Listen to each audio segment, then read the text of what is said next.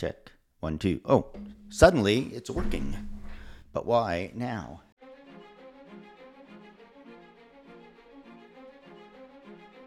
when I was 12. I grew up in Wisconsin, and my mom and I took a, an intro birding class at a local nature center. And then I pretty much promptly stopped birding almost entirely for about five years, actually. They was like, What are you even thinking? But but most of my friends are used to me just kind of being a little out there and, and doing what I want to do anyway. Yeah, and don't get me wrong. If I, if my finances had been different, I definitely would have enjoyed uh, a few more hot showers. Welcome to episode 12 of the Big Year Podcast. I promise to make this introduction a little bit more concise than last time. Thank you. For those of you listening for the first time, my name is Robert Baumander, but from 1981 to 2021, I was called Captain Video during my 41 years with the Toronto Blue Jays. Along the way, I performed as a magician and escape artist, managed the computer system for the world renowned Pizza Pizza, volunteered in elementary schools and hospital for sick children doing magic storytelling and science demonstrations. I have done a variety of big years in North America since I became a birder in 2012 and now spend my time since my Canada Big Year in 2022, writing about my adventures in birding and my travels across Canada and North America, and hosting this very podcast. We do have a variety of exciting guests coming up in the future episodes. They have studied field ornithology in college, have done waterfowl surveys for the U.S. Fish and Wildlife Services, were hired on by the U.S. Forestry Service, working as environmental educators and leading bird walks. At an internship with the Cape May Bird Observatory as an interpretive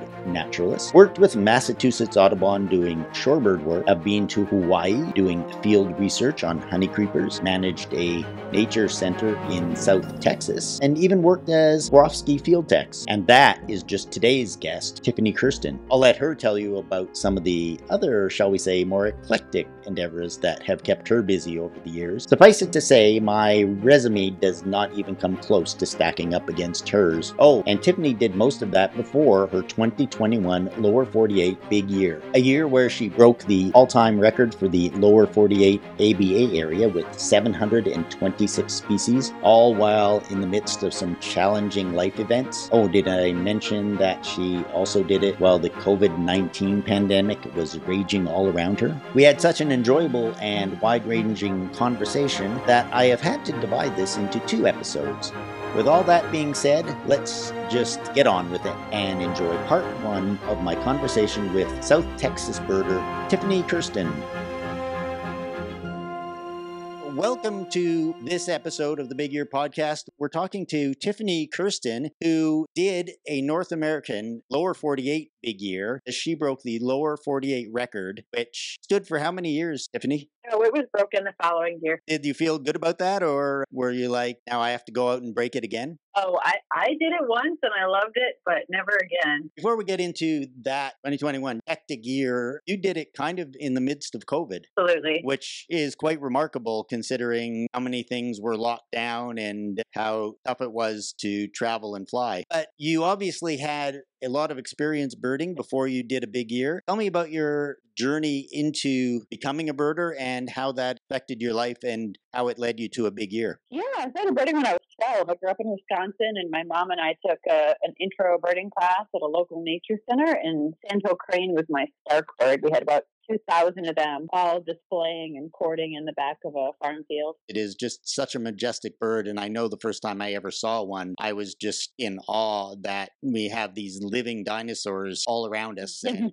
before you become a birder, you almost take them for granted. Absolutely. Once you were sparked into action to become a birder by that sandhill crane, what was your next uh, phase of birding? Well, I was actually a backyard birder for about 10 years, actually, until college, and got back into it in college and took field ornithology and then started doing volunteer waterfowl, waterfowl surveys for the Fish and Wildlife Service. I got hired on by the U.S. Forest Service, and so I was an env- environmental educator for four of the five years that I was in college and led bird walks there at the visitor center that I worked at.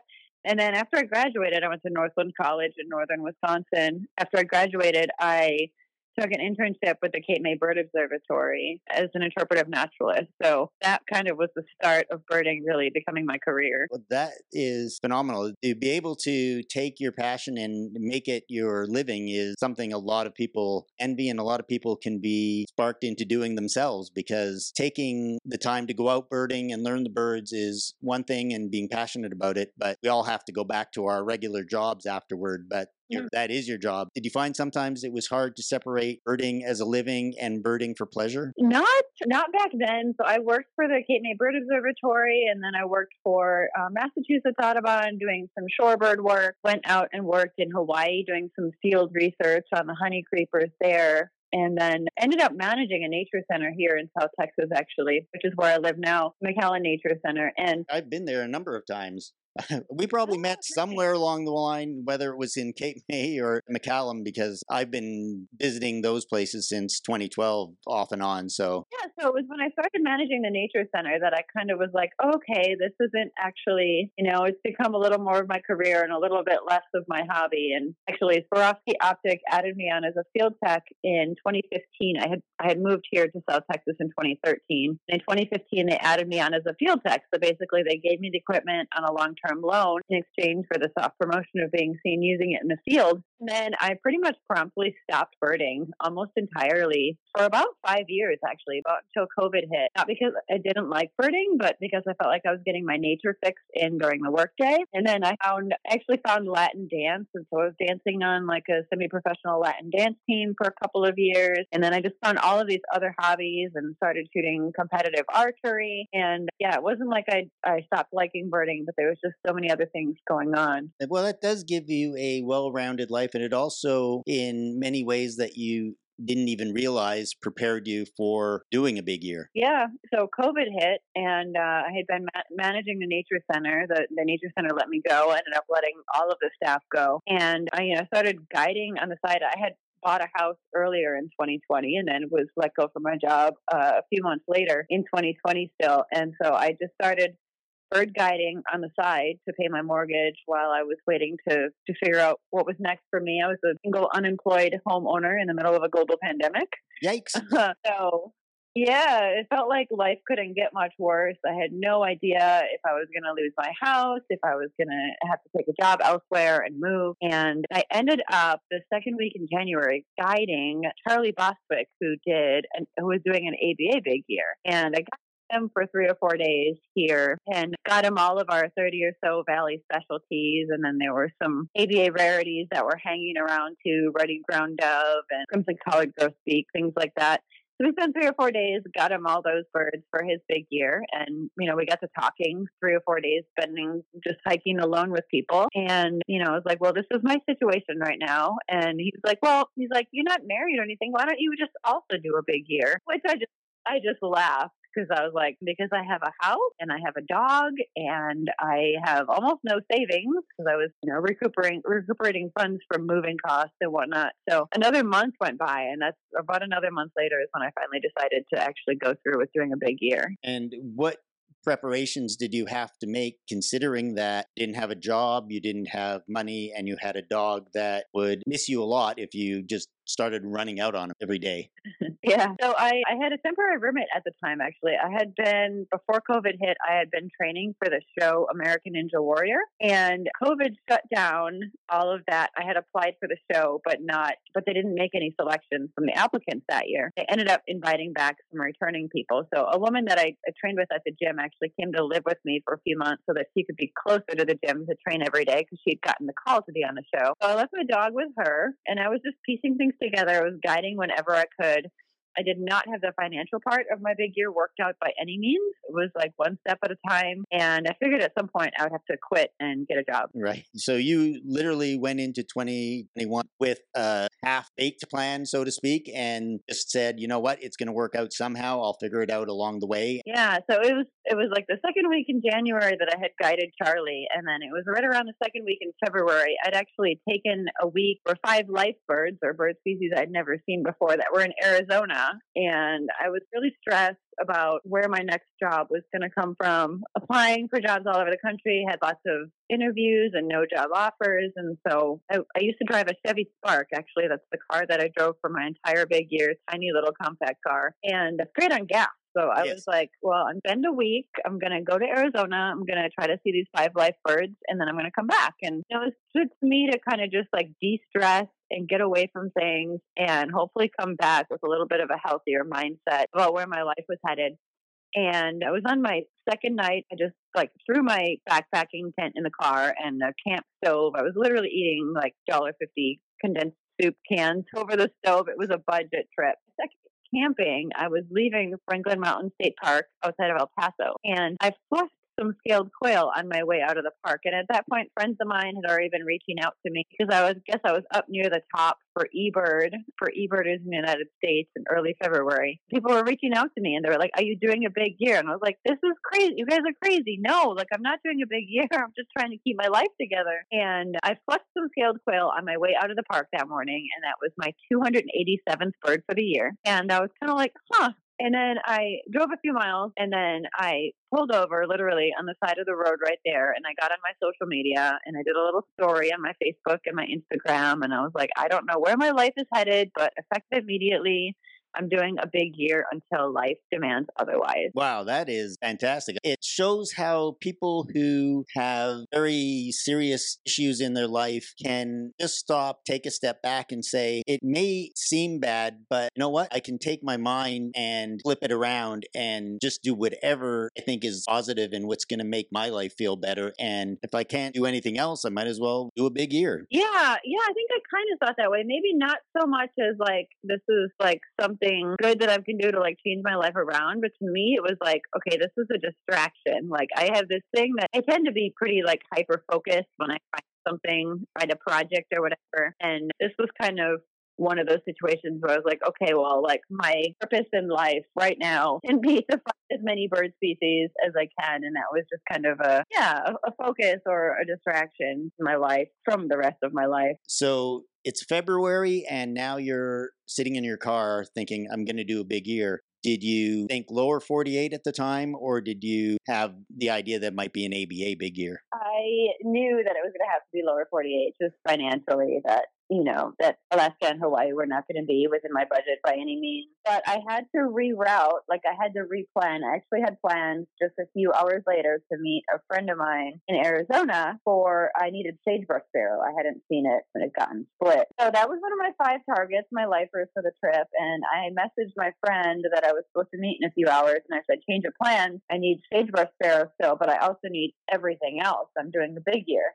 and so I met up with him, you know, we got the sagebrush sparrow and then it was instantly like, oh, well, like you need Mexican chickadee. So I was right down there by Portal. I was like, oh, got to pick up Mexican chickadee. Tried for it, missed it, had to go back for that one later. But it was instant, an instant need to shift my plan for the next several days.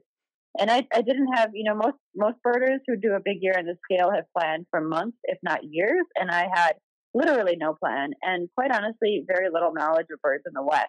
Did that give you pause at any time, or did it just seem like even better challenge than something that you wanted to surmount? I had I had thought about doing Arizona and then possibly going home, and I, I didn't even bring my laptop with me on my trip. I had really no reason to. I wanted to get away from applying for jobs and working and whatnot. So I, I had left it at home, and so I didn't even really have like a really a way that I could even start planning if I had wanted to being on the road. But I ultimately decided that I was closer already to California than I was to Texas. So I ended up deciding to just continue on. And that trip ended up being about three and a half weeks. It was originally supposed to be a week. Did the rest of the people in your life think what the hell happened to you, or did were they all? because I know when I when I did it the first time in 2012, people didn't understand what had happened to me. Why I started birding and then decided I was going to be jumping around the country whenever I had a day off or a week off, and ending up in Alaska at one point. People just didn't quite get it. Why anyone would do what I was doing? Did you have people in your life that, especially family members, that thought you had flipped your lid?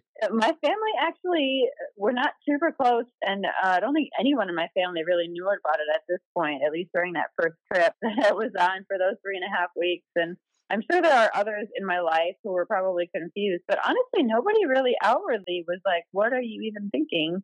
But but most of my friends are used to me just kind of being a little out there and, and doing what I want to do anyway. So honestly, I don't know that too many of my friends were very surprised. Did you have friends that were birders that lent a hand every once in a while to help you with your travel or find a bird for you? Yeah, I have friends that are bird guides, and and I did not have the resources ever, so I didn't hire a bird guide ever on my big year. But lots of friends of mine and acquaintances of mine, and even a few strangers, people that I didn't know who were bird guides, just basically donated their services to my efforts and helped me out in that sense. Yeah, it was, you know, a lot of a lot of birders, I think, a lot of big year birders like to have, you know, everything be self found and this and that. Mm-hmm. And I very openly admit that I had lots of help from lots of people in both logistics and like bird finding logistics and then just like travel logistics and, and friends and even acquaintances of mine picking me up from airports and offering for me to stay at their place and it was a budget year and I absolutely could not have done it without without all those people's help. And that's one thing about the birding community that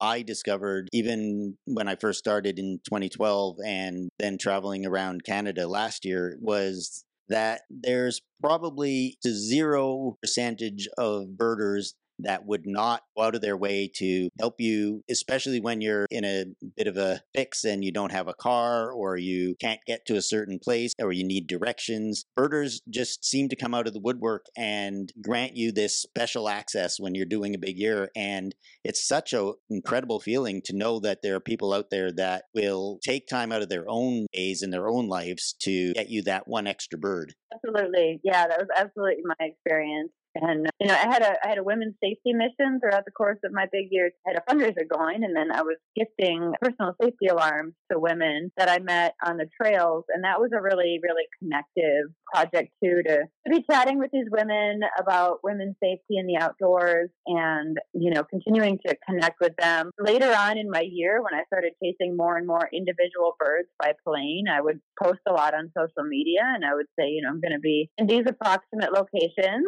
on these approximate dates, you know, no detail, no specific details for safety reasons. If there are any women birders in the area that want to meet up, let me know. And I never made any specific asks of, aside from just an interest in connecting, but lots of times those birders would be like, yes, I'd love to reserve the campsite for us, or I can pick you up from the airport.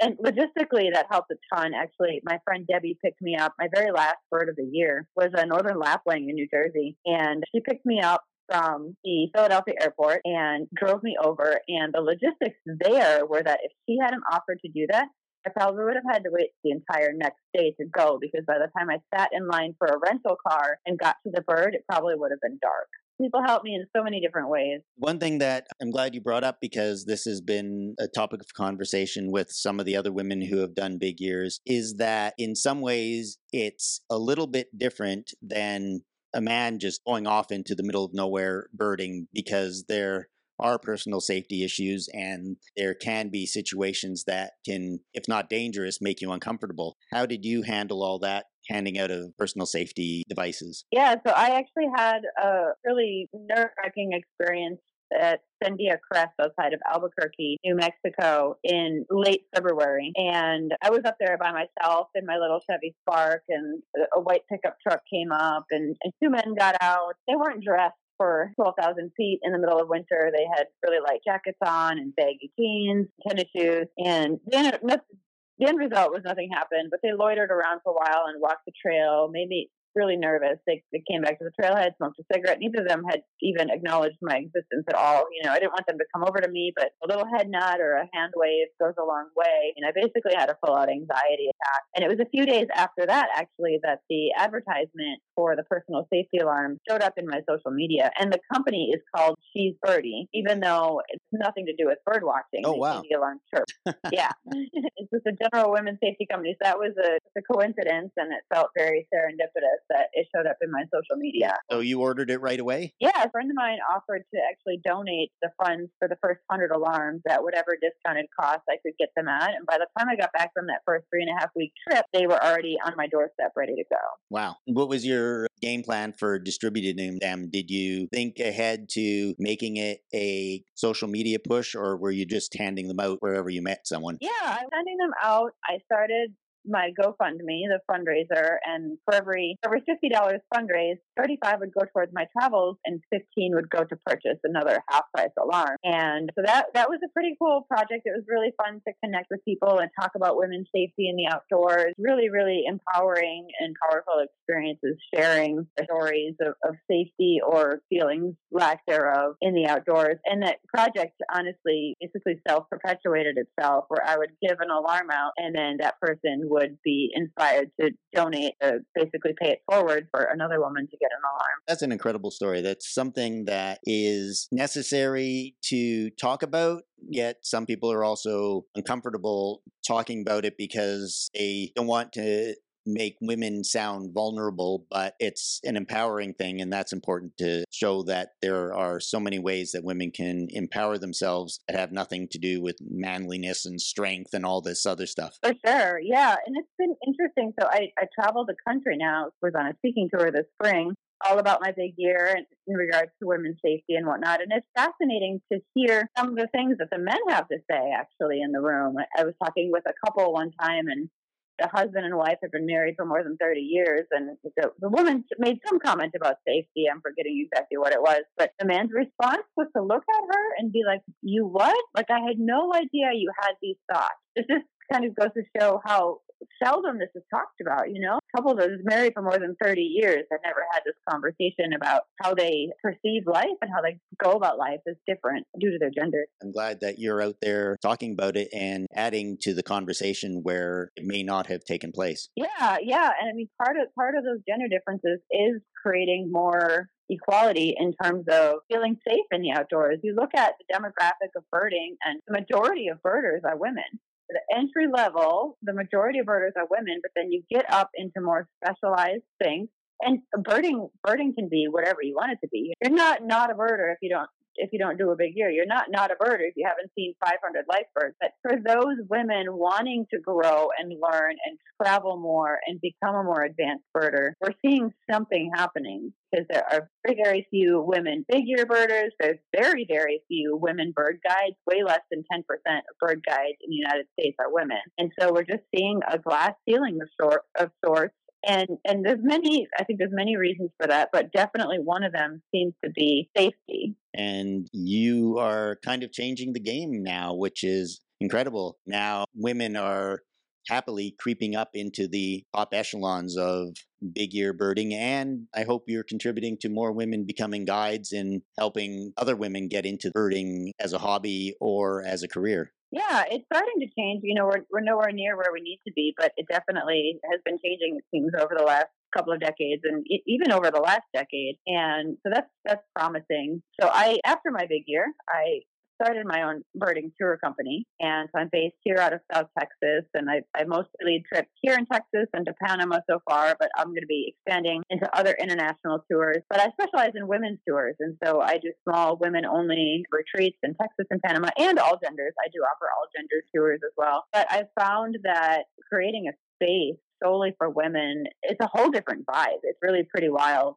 Because I think another one of the issues with women learning and growing in birding is that oftentimes we feel, whether it's warranted or not, I think sometimes it is and sometimes it isn't, but we can feel intimidated by being out in the field birding with a bunch of men. And you need to be able to ask the quote unquote stupid questions. My number one rule for birding with me is that there are no stupid questions. And or to make mis-IDs, like misidentifying birds is a quick knee-jerk reactions as to what you think something is, is what's going to help you become a better birder. Because then you can kind of deconstruct that. Well, why did I say that? Or why did I think that? Oh, you know, last year I realized that there's quite a bit of similarities between a ringed kingfisher and an adult red-shouldered hawk. I, I missed that I, out of the corner of my eye. Yeah, something really low and pretty large flew over the path, and I, I barely saw it. I, you know, I admitted I barely saw it, but I was like, I think it might have been this. It might have been a ringed kingfisher. And then we walked another hundred yards, and there was an adult red-shouldered hawk. It's like, oh yeah,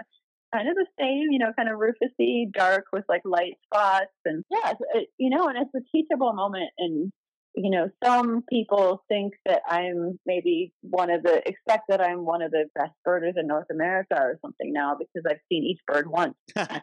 and that's definitely not the case. I make my errors too, and that's part of I think what sets me kind of apart from some bird guys. I, am not afraid to admit when I'm wrong, and it's, it becomes a teachable moment. It's not about getting everything right all the time. You know, I instantly corrected myself with that miss ID that I made, and it creates a learning lesson for the group. And you really do start to think about birds in a different way when you stop being so careful and closed off about the possibility of making a mistake because in order to not make any mistakes, you would have to not identify any birds. Exactly. And so now you're in February. You decided that it's going to be a big year. What did you end up doing next? Oh, I ran all over so many places. Let me see. So after Arizona in February, I went to California and then I ended up actually flying from California to northern Minnesota to get a bunch of boreal stuff up there. Spent four days, came back and came back to Texas by way of Albuquerque and got home and then got my, my blog and my fundraise and everything set up, started getting a little bit organized. Did most of my birding, I guess, in March. I think I was here for the most part in South Texas and guiding a lot, trying to trying to make some money. And then I spent some time in April up at High Island, actually working for Swarovski and volunteering for Houston Audubon. Usually they offer guided bird walks but since it was COVID, they weren't doing anything formal. So I actually just went up there with a couple extra pairs of binoculars and spent about 10 days just kind of wandering around and talking with birders and showing them optics and collecting year birds. I think I got like 19 new there. My goal was to get as many things as I could on migration so I wouldn't have to go all these places to try to chase things down on the breeding ground. One of my favorite birding trips was to High Island in April and just looking at a water drip and seeing five warblers that in Ontario in May might take three weeks, even if you saw them all. Yeah. At that time, had you started chasing the rarities and flying across the country for them yet? Or were you still just in the early stages of preparing to? So I actually never really thought that I was going to get to the point of chasing rarities. When I launched my project on March 8th, International Women's Day, my goal was 700 species. And something like a dozen people before me had seen 700 species in the lower 48 in one year. It wasn't, you know, it wasn't record breaking, but I thought it was an admirable goal. And it was one that I quite honestly didn't know if I was going to be able to meet. And so I had, I had mapped it out, all the possibilities, the regularly occurring birds with location A, location B, location C, so much logistical planning. Whenever I wasn't somewhere, I was sitting at home on my computer, mapping out it the rest of the year and then amending it after each trip. And I really didn't chase anything except in April, a Western Dallas showed up in Florida, and Charlie went to go see it, and my friends the McQuades went to go see it, and lots of people all from all over going to see this Western Spindalis. I was like, well, I'm doing a big year. I have to go see this bird, and so I booked a plane ticket for the very next day down to Miami, and with a with a return ticket for the day after that. The ticket was about six hundred dollars, and then you know, I was getting ready for that. I booked my car rental, a Chevy Spark, a tiny little compact car that I drive, drove in my day to day life. I've upgraded now to a Subaru. like quality of life upgrade. I rented a Chevy Spark down there for 24 hours. It was spring break, and so it was more than $200 for a 24 hour rental for a yeah. tiny little compact. I discovered and that in 2022, and suddenly people were traveling again, and companies were taking reservations cars they knew they may not have. Yep. I was on my way to Calgary Airport, and I got a phone call saying, "Sorry, we don't have a car for you tomorrow." And I was like, what do you mean? I have a reservation. And it was like this scene from a Seinfeld episode. Isn't the reservation the car? I ended up reaching out via Facebook, just anybody in Alberta that might help me get to this bird I was chasing. And this couple picked me up at my hotel that evening and took me to see the bird. And that was another thing that I'm sure you experienced, which is just people you've never met and you're just getting in their car and driving away with them. For me, it was like there were times where I, I was in the car and already on the way in thought, just got into a car of somebody who just messaged me on Facebook and told me they were taking me somewhere. Did you ever feel like you were doing that and the back of your brain said, Why am I doing that? There was a little bit. So for me, and I guess we didn't talk about this before, but I'm actually I'm actually an assault survivor. I was assaulted by my archery coach in 2018, and so that's my backstory. If you've read any of the media on me and whatnot, and doing my big year was so incredibly healing to me in so many ways. And I, I think that that was one of the ways too. Actually, was like kind of learning to trust humanity again. Mm-hmm. Yeah, maybe it's not the greatest idea to get in the car with strangers all the time. But I did honestly, I didn't ever really get in the car with someone and think have my nervous system yell at me. it was very much like women birders, and I, I felt very safe in the decisions that I made actually during my big year. And part of that might be because my big year was so public following, and it's like, well, if anyone should try to pull anything, you know, there's a very large amount of people that are paying attention here. Mm-hmm. Feeling of safety. So you got to Spindalis, I assume. I did. I got to Spindalis, and I had like two hours to spare. I picked up Least Tern and Magnificent Frigate Bird on that same trip, which those birds I easily could have gotten here in Texas. Mm-hmm. Uh, like an hour and a half from my house. And then I got back to the airport and I was like, what on earth did I just do? This is insane. I, you know, I don't have a job. I'm doing this big year, but I'm not, you know, I'm not trying to break a record.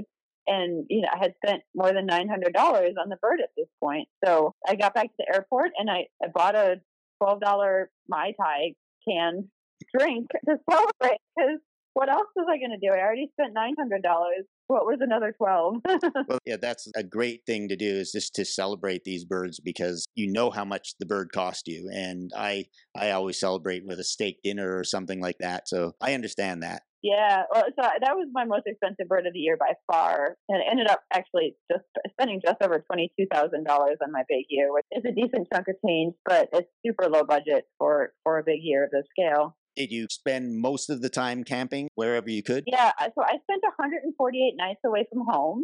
And of that, I paid for 18 nights in hotel rooms. And I, I did do some travel with Swarovski. So when I traveled with them, they paid for my hotel. So that doesn't count into there. But I estimate I probably tent camp for about 100 nights. That is something that would be very difficult for me. I did a little camping even before I was a birder, and the closest I came to camping during my 2012 big year was to drive into a campsite and get a spot near the shower and sleep in the back seat. I was lucky, sort of like you with Swarovski in 2012. I had a job that was paying me to travel, so I got all the rental cars included, a lot of the hotels included, and I just learned to love that lifestyle. So when it came to last year traveling across the country, it was very difficult for me to not stay in hotels. But as you say, everybody has their own way of birding, and there is no right way or wrong way. It's whatever makes you comfortable, gives you joy, really. That's what birding really needs to be about. It's what gives you joy. Yeah, don't, yeah, don't get me wrong. If I, if my finances had been different, I definitely would have enjoyed uh, a few more hot showers, a few more hotel rooms on my big year.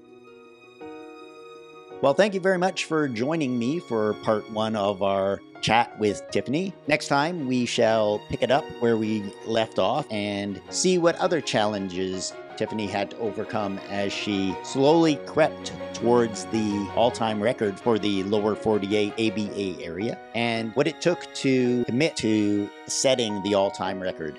Thank you to Tiffany, and thanks to all of you for joining me. And hopefully, you'll hear me next time for part two of my chat with Tiffany Kersten. May the birds be with you.